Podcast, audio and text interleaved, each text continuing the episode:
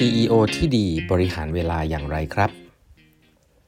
สวัสดีครับ ท่านผู้ฟังทุกท่านยินดีต้อนรับเข้าสู่ 8บรรทัดครึ่งพอดแคสต์สาระดีๆสำหรับคนทำงานที่ไม่ค่อยมีเวลาเช่นคุณครับ อยู่กับผมต้องกวีวุฒิเจ้าของเพจ8บรรทัดครึ่งนะฮะคนนี้เป็น EP ที่ 1670 แล้วนะครับ ที่เรามาพูดคุยกันนะครับ วันนี้นะฮะผม เล่าถึงตอนท้ายๆแล้วนะ ของหนังสือ CEO Excellence นะฮะโอ้มีเนื้อหาเยอะมากครับเล่มนี้แนะนำนะ CEO Excellence ของอผู้เขียนคือ Caroline d e w a แล้วก็เพื่อนของเขานะเป็น Senior Partners ที่ McKinsey Company นะครับวันนี้จะมาเริ่มคุยเรื่องส่วนตัวละที่มีความสำคัญนะว่า หน้าที่ของ CEO จริง ๆ คืออะไรนะก็ต้องบอกอีกก่อนครับว่า CEO ทุกคนเนี่ยในมุมมองของอคนเขียนเนี่ยที่เขาไปสัมภาษณ์มาเนี่ยทุกๆคนมีสิ่งที่เรียกว่า soul crushing schedule นะก็คือ ตารางมันแน่นมากเขาบอกว่าไม่มีทางเลยนะครับ ที่คุณจะงานของคุณเนี่ยจะน้อยกว่าจะน้อยกว่าเวลาที่คุณมีทั้งหมดนะครับเพราะฉะนั้นสิ่งที่สำคัญที่สุดสำหรับ CEO นะฮะที่เขาบอกว่าบางทีเขาบอกว่า my job is to do what needs to be done อันนี้คือผิดนะฮะ my job needs to do what needs to be done ว่า อะไรที่มันต้องทำก็ต้องทำอันเนี้ยยังดีไม่พอนะครับ CEO ต้องมี discipline ฮะเปลี่ยนเป็น my job is to do what only I can do นะคุณควรจะทำแค่สิ่งที่มีแค่คุณเท่านั้นที่ต้องทำสิ่งอื่น คนอื่นทำได้ คุณไปหาคนมาทำแทน ถ้าเป็นเพราะว่าคุณไม่ไว้ใจ นั่นคือปัญหาของคุณ คุณต้องไปหาคนมาช่วยคุณทำแทน ถ้าเป็นเรื่องอื่นทำแต่สิ่งที่ CEO ต้องทำครับ เช่นออกไปเจอ investor หลักๆนะฮะ เช่นการพูด town hall นะฮะ เช่นการสื่อสารจากภาพใหญ่ทั้งหมด การ recruiting ที่สำคัญนะฮะหลาย ๆ เรื่องเนี่ยเป็นหน้าที่ CEO ที่ต้องทำนะการบริหารจัดการเรื่อง incentive ต่างๆ การบริหารจัดการเรื่อง organization นะครับหลาย ๆ เรื่องเนี่ยที่เกี่ยวกับเรื่องคนเนี่ยส่วนใหญ่จะเป็นหน้าที่ CEO ส่วนเรื่องงานเนี่ยถ้าคุณหาคนที่ดีมาทำเก่งกว่าคุณได้เนี่ยจะดี เพราะฉะนั้นหลักการของการเป็น CEO ที่ดีก่อนในการ manage ตัวเองคือ พยายาม do what only you can do นะครับทำงานเท่าที่คุณเป็นสิ่งที่คุณต้องทำคนเดียวเท่านั้น ถ้ามันมีคนอื่นทำได้ คุณควรจะไปให้เขาทำนะ prioritizing เป็นหน้าที่หลักนะ เพราะว่างานเนี่ยยังไงก็เยอะกว่าเวลาที่คุณมีแน่นอนนะครับ เพราะฉะนั้นเรื่องแรกเลยนะคือ time and energy practice นะครับไม่มีอะไรมากครับ เริ่มต้นก็คือว่าเราเรารู้อยู่แล้วนะว่าต้องบริหารจัดการหัวตัวเองให้ดีนะครับเขาบอกว่ามันเหมือนคุณจะไม่เครียดนะ แต่ว่ามันเหมือนกับคุณถือแก้วน้ำอะคุณถือไว้ประมาณแป๊บเดียวก็ไม่หนัก แต่ถ้าคุณถือไว้ทั้งวันมันก็หนัก ไอ้เรื่องนี้บางทีมันเครียดไม่รู้ตัวนะครับ เพราะนั้นคนที่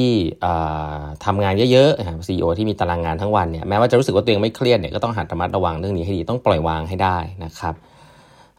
พยายามหาเวลาที่เหลือเป็นเวลาว่างๆไว้เป็นสล็อตที่เอาไว้คิด อย่าอย่าอย่าอย่าประชุมทั้งวันทุกวันตลอดเวลางั้นคุณจะไม่มีเวลาคิดนะครับ แล้วก็หลายๆหลายๆ practice ที่น่าสนใจนะหลายๆ practice ที่เห็นในหนังสือเล่มนี้นะฮะก็คลาสสิกก็คือว่า CEO ไม่ได้เช็คอีเมลตลอดเวลานะครับเขาอาจจะเช็คอีเมลแค่วันละครั้งหนึ่งหรือมากสุด 2 ครั้ง แล้วก็ทำให้มันเสร็จไปในทีเดียว ไม่งั้นมันจะเป็น distraction มากนะครับ CEO บางคนเนี่ยบอกลูกทีมนะครับว่าจะไม่มีแอปที่เป็นอีเมลในมือถือนะครับจะมีแค่ในคอมพิวเตอร์เท่านั้น เพราะนั้นให้ลูกทีมคิดไว้เลยว่าเอ่อ CEO หรือตัว CEO เองไม่ได้จะเช็คมือถือตลอดเวลานะครับแต่ถ้ามีเรื่องด่วนนะฮะสามารถโทรได้ตลอด เพราะฉะนั้น เขาจะคาดหวังโทรศัพท์นะครับมากกว่าการที่คนมาแชทแล้วต้องตอบทันทีซึ่งเป็น distraction ครับ CEO หลาย ๆ คนก็เอาแอปของแอปอีเมลออกไปจากมือถือนะครับแล้วก็เช็คแค่ในคอมเท่านั้นเองนะครับเพื่อจะไม่ให้มี distraction กับตัวเอง ถ้ามีเรื่องด่วนให้คนโทรมา อันนี้ก็เป็นวิธีการบริหารจัดการเนาะซึ่งจริงๆ วิธีนี้เป็นวิธีในการ prioritize ที่ในหนังสือหลายเล่มก็บอกไว้นะครับ ถ้าคุณไม่อยากจะเป็นคนที่ติดโซเชียลเริ่มต้นคุณต้องจัดสภาพแวดล้อมคุณนะฮะก็คือลบแอป โซเชียลทิ้งจากมือถือ ไม่ได้หมายความว่าคุณลบแอปเขานะ คุณแค่ลบแอปจากมือถือเพราะมันติดตัวคุณ อะไรให้มันติดตัวคุณนะคุณมีแนวโน้มที่จะดูมันบ่อยๆ แต่ถ้ามันยังอยู่ในคอมพิวเตอร์ คุณต้องเปิดคอม ก็เหมือนคุณสร้าง friction ให้กับตัวเองนะวิธีการ เมื่อคุณสร้าง friction ให้กับตัวเอง คุณก็มีเวลาไปทำอย่างอื่นนะครับ ไม่ได้ติดนิสัยมือถือตลอดเวลา CEO หลายๆท่านเนี่ยก็จะเป็นเทคนิคประมาณนี้นะ พยายามที่จะไม่ติดมือถือหรือเช็คอีเมลตลอดเวลานะครับ อีกอันนึงนะครับก็คือการบริหารจัดการเวลาไปงานต่างๆนะเขาพูดอย่างนี้เลยนะว่าเวลาคุณไปงานสังสรรค์หรืองานที่คุณต้องไปคุยกับ partner ตอนเย็นอะไรเงี้ยก็ต้องมีดิสซิ p ลินในการที่กลับบ้านคือกลับบ้านนะฮะคุณต้องกลับบ้านก็ต้องกลับบ้าน ไม่ใช่ว่าอยู่ค้างแช่นานอะไรแบบนี้ก็ต้องหาวิธีในการที่จัดสรรเวลานะครับ แล้วก็การมีสมาธิกับประชุมในแต่ละประชุมนะฮะ สิ่งที่ CEO ทุกคนควรจะทำเขาเรียกว่า compartmentalize นะครับก็คือว่าคุณจะทำความสามารถยังไงที่ไม่เอาอารมณ์จาก meeting ก่อนหน้านี้เข้ามาอยู่ในอีก meeting หนึ่งยากมากนะนี้ผมว่ายากมากนะครับหลายๆคนไม่เข้าใจนะคือคุยกับ CEO เนี่ยเราเหมือนเราเตรียมมาโอ้โห CEO มาคุยโอ้โหดีใจมาก แต่จริง CEO มี meeting ก่อนหน้านี้มาอีก 3 4 meeting นะครับเข้ามาซีอารมณ์เสีย เตรียมมาตั้งนานอ้าวซีอารมณ์เสียซะงั้น เพราะฉะนั้น CEO ที่ดีไม่ควรจะพยายามที่จะตัดอารมณ์ของ meeting ก่อนหน้า ให้ได้นะครับนี่เป็นบทสรุปที่น่าสนใจนะ ผมว่าจริงมากๆนะครับเอ่อแล้วก็พยายามทิ้งเรื่องงานไว้ที่ทำงานนะคืออย่าเอางานกลับมาคิดที่บ้านให้เยอะจนเกินไปนะเวลาที่คุณต้องพักผ่อนมีความสำคัญมาก เวลาที่คุณไปเวกชันกับกับกับที่บ้านมีความสำคัญมากนะคุณต้องหาเทคนิคต่างๆที่ทำให้คุณสามารถที่จะดีท็อกซ์ความคิดของเรื่องทางานออกไปนะครับซีอหลาย ๆ ท่านในที่นี้เนี่ยเลือกที่จะไม่นั่งรถกลับบ้านนะในบางเมืองมันเดินกลับบ้านได้ซีอก็จะเดินกลับบ้าน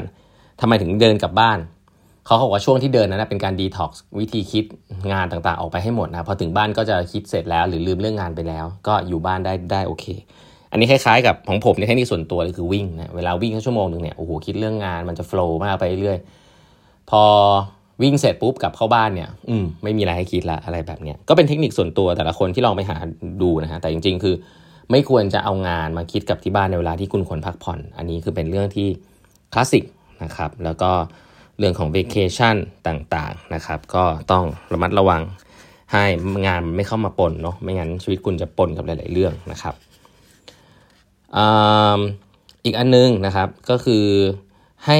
ให้รู้จักตัวเองว่าคุณเป็น morning person หรือว่าเป็น afternoon person นะอันนี้เอาแบบ basic ก่อน ถ้าคุณรู้ว่าคุณเป็น morning person นะคุณใช้พลังงานตอนเช้ามัน meeting สำคัญก็มาโหลดตอนเช้านะฮะเจฟเบโซสเคยพูดไว้นะว่าเขาเนี่ย meeting สำคัญอยู่ตอนเช้าว่าเขาเป็น morning person คือตอนบ่ายเนี่ยมันจะมึนๆละเริ่มง่วงๆมึนๆก็เป็นมีติ้งที่ไม่ต้องโฟกัสมากอะไรเงี้ย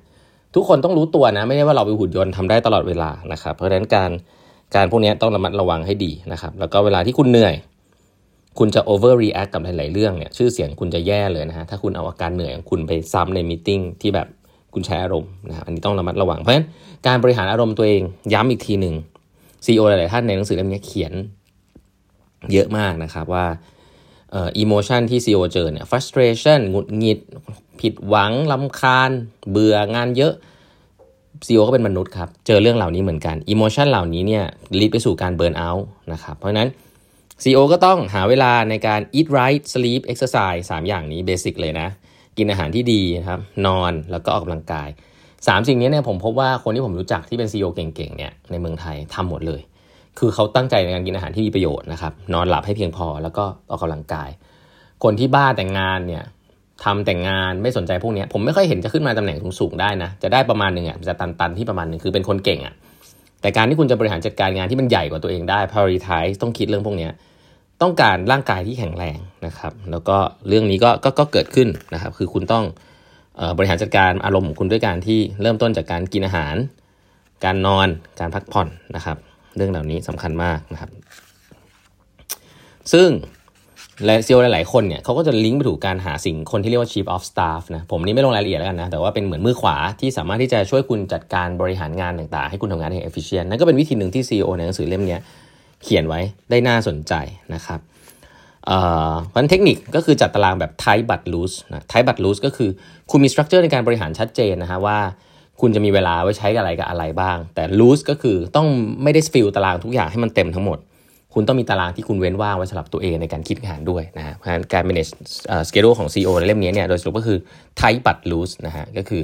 ตั้งใจที่จะ manage เวลาตัวเองนะครับแล้วก็เหลือเวลาไว้ให้ตัวเองอย่างตั้งใจ นะครับที่จะมีเวลาคิดเรื่องอื่นๆด้วยนะครับวันนี้เวลาหมดแล้วนะฮะฝากกด subscribe แบบทัดครึ่ง podcast นะครับเดี๋ยวพบกันใหม่พรุ่งนี้ครับ สวัสดีครับ